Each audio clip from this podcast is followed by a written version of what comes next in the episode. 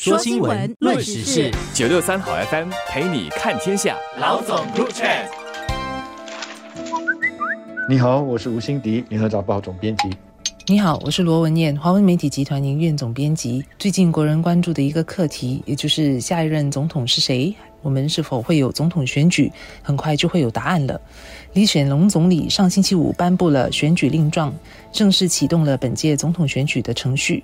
来临的总统选举提名日将在8月22号，如果有超过一名候选人获提名，选举官将宣布投票日是在9月1号星期五，到时由选民投票选出下一任总统。有意参选者最迟必须在来临的星期四，也就是8月17号，提交候选人合格证书申请和族群声明。到目前为止，有4个人表示有意参选并提交了申请，包括前国务资政尚达曼、企业家吴振华、新加坡政府投资公司前首席投资官黄国松，还有直总英康前总裁陈清亮。4人当中，只有尚达曼是自动符合参选资格，另外3人是否能够获得参选资格，现在还不知道。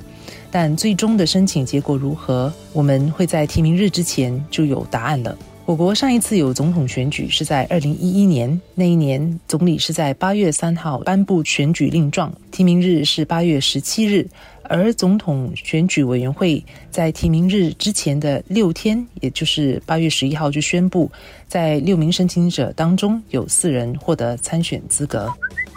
今年的总理国庆群众大会是在20号，离提名日呢只有几天，预料到那个时候我们应该就已经知道说会有多少人获得竞选的资格了。总理会不会因此而在他的国庆群众大会上谈到总统选举，我不知道，但我猜想他或许会在演讲中呢再次的提醒国人民选总统选举的意义。那么联合早报几个星期前曾经根据一些可能的日子推算说总统选举的投票日很可能是在9月2号，那么现在答案揭晓了，离我们所推测的日子呢差了1天。这个呢主要是因为我们是按照惯例以投票日会是在星期六来做推算的，那么现在投票日不是在星期六，而是在星期五，算是一个小意外，甚至是一个小惊喜吧。因为对一般公众来说，星期五作为公定假日，应该是要比星期六来得更好吧。那么一些公众呢，可能心里有疑问，为什么这一次是公开的选举，而不是为特定种族候选人保留的选举，还要提交这个种族声明呢？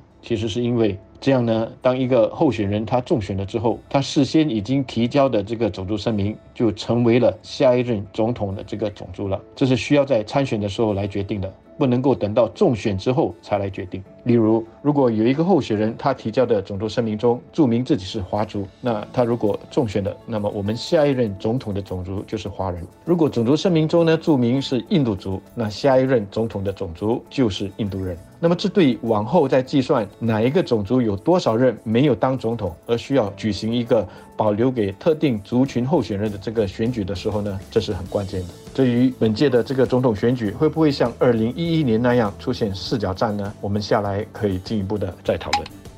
回到2011年上一次有总统选举和4名合格候选人角逐的那一场总统选举，当年是首次以电视作为竞选平台，包括每名候选人各有2场10分钟的竞选广播，但各候选人也都在指定的地点举行了一场群众大会。这次当局不鼓励候选人举办竞选群众集会，也不会设指定的集会场地。然而不鼓励不代表说候选人不可以这么做，候选人如果仍然想要举行竞选群众集会，必须向警方申请准证。这次如果有总统选举，我不晓得候选人是否会去申请举行群众集会，但我希望他们会至少主办一场。这次虽然有广播，也有各种视频，但这些都是预录的视频。广播相信也会是候选人演讲他们准备好好字斟句酌的讲稿。而我认为群众集会它的一个价值就在于它的现场感，能让你自己感受到候选人是否有足够的魅力，你也可以在现场观察他的言谈举止和临场表现，来判断这位候选人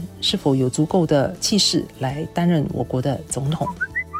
选举局在解释为什么不鼓励候选人举行竞选群众集会时说，民选总统的角色和政府很不同，所以竞选的形式就应该跟全国大选有根本上的差别。而且呢，竞选的群众集会的性质还有它的形式呢，很可能会造成分化，那么与总统要发挥的这种团结作用呢，并不符合。所以即使后来候选人他们决定要举行群众集会，地点大概也会是在室内的礼堂或者是讲堂，或者是呢有篱笆还是建筑呢围起来的场地，比方说像体育场。那么大选竞选期间的那种街头上的或者是草场上举行的露天群众大会呢，应该是不会在总统选举期间出现的。其实你去再想一想，候选人他中选成为总统之后，他要在公开的场合发表演讲，这些场合一般是什么？应该就是在国宴呢，或者是国会的新会期开幕，或者是一些活动上的演讲。这些演讲都是隆重或者是庄重的，不需要振奋激昂的。所以选举局的这样的这种建议呢，有它的道理。当然，文彦说他想要看看候选人在现场面对一些群众做公开演讲的时候会有什么样的临场表现，这也可以理解，因为相信绝大多数的人都希望看到我们的总统呢，在国家级的场合上，他演讲起来是落落大方，能够侃侃而谈的。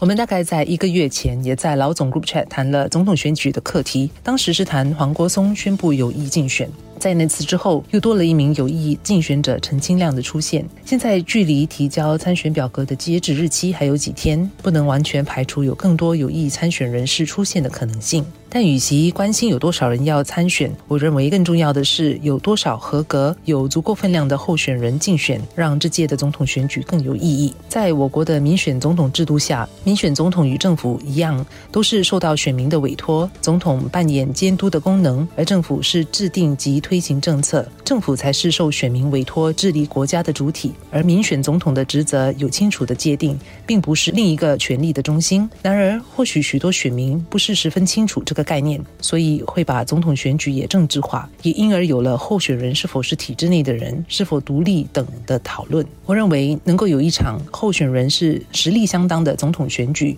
激发这样的讨论和辩论，其实是有利的，也能够激发选民对于总统人选的思考。借此让选民更加了解总统应当扮演的角色，这样的讨论和过程对于民选总统制度的持久和有效运行，我相信是会有帮助的。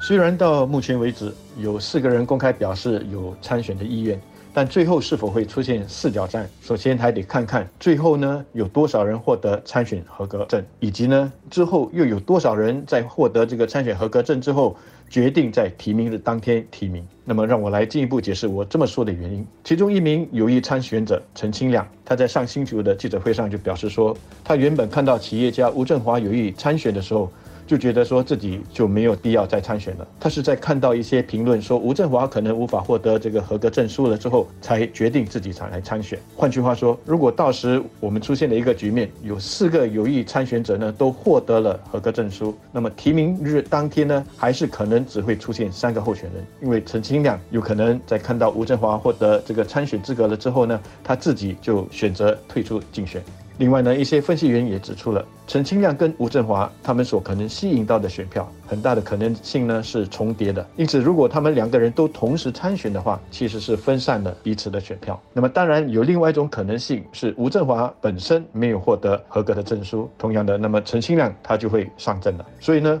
我自己个人的这个大胆的猜测是3角战的可能性要比4角战来得大。至于我准还是不准呢，8月22号就有分晓了。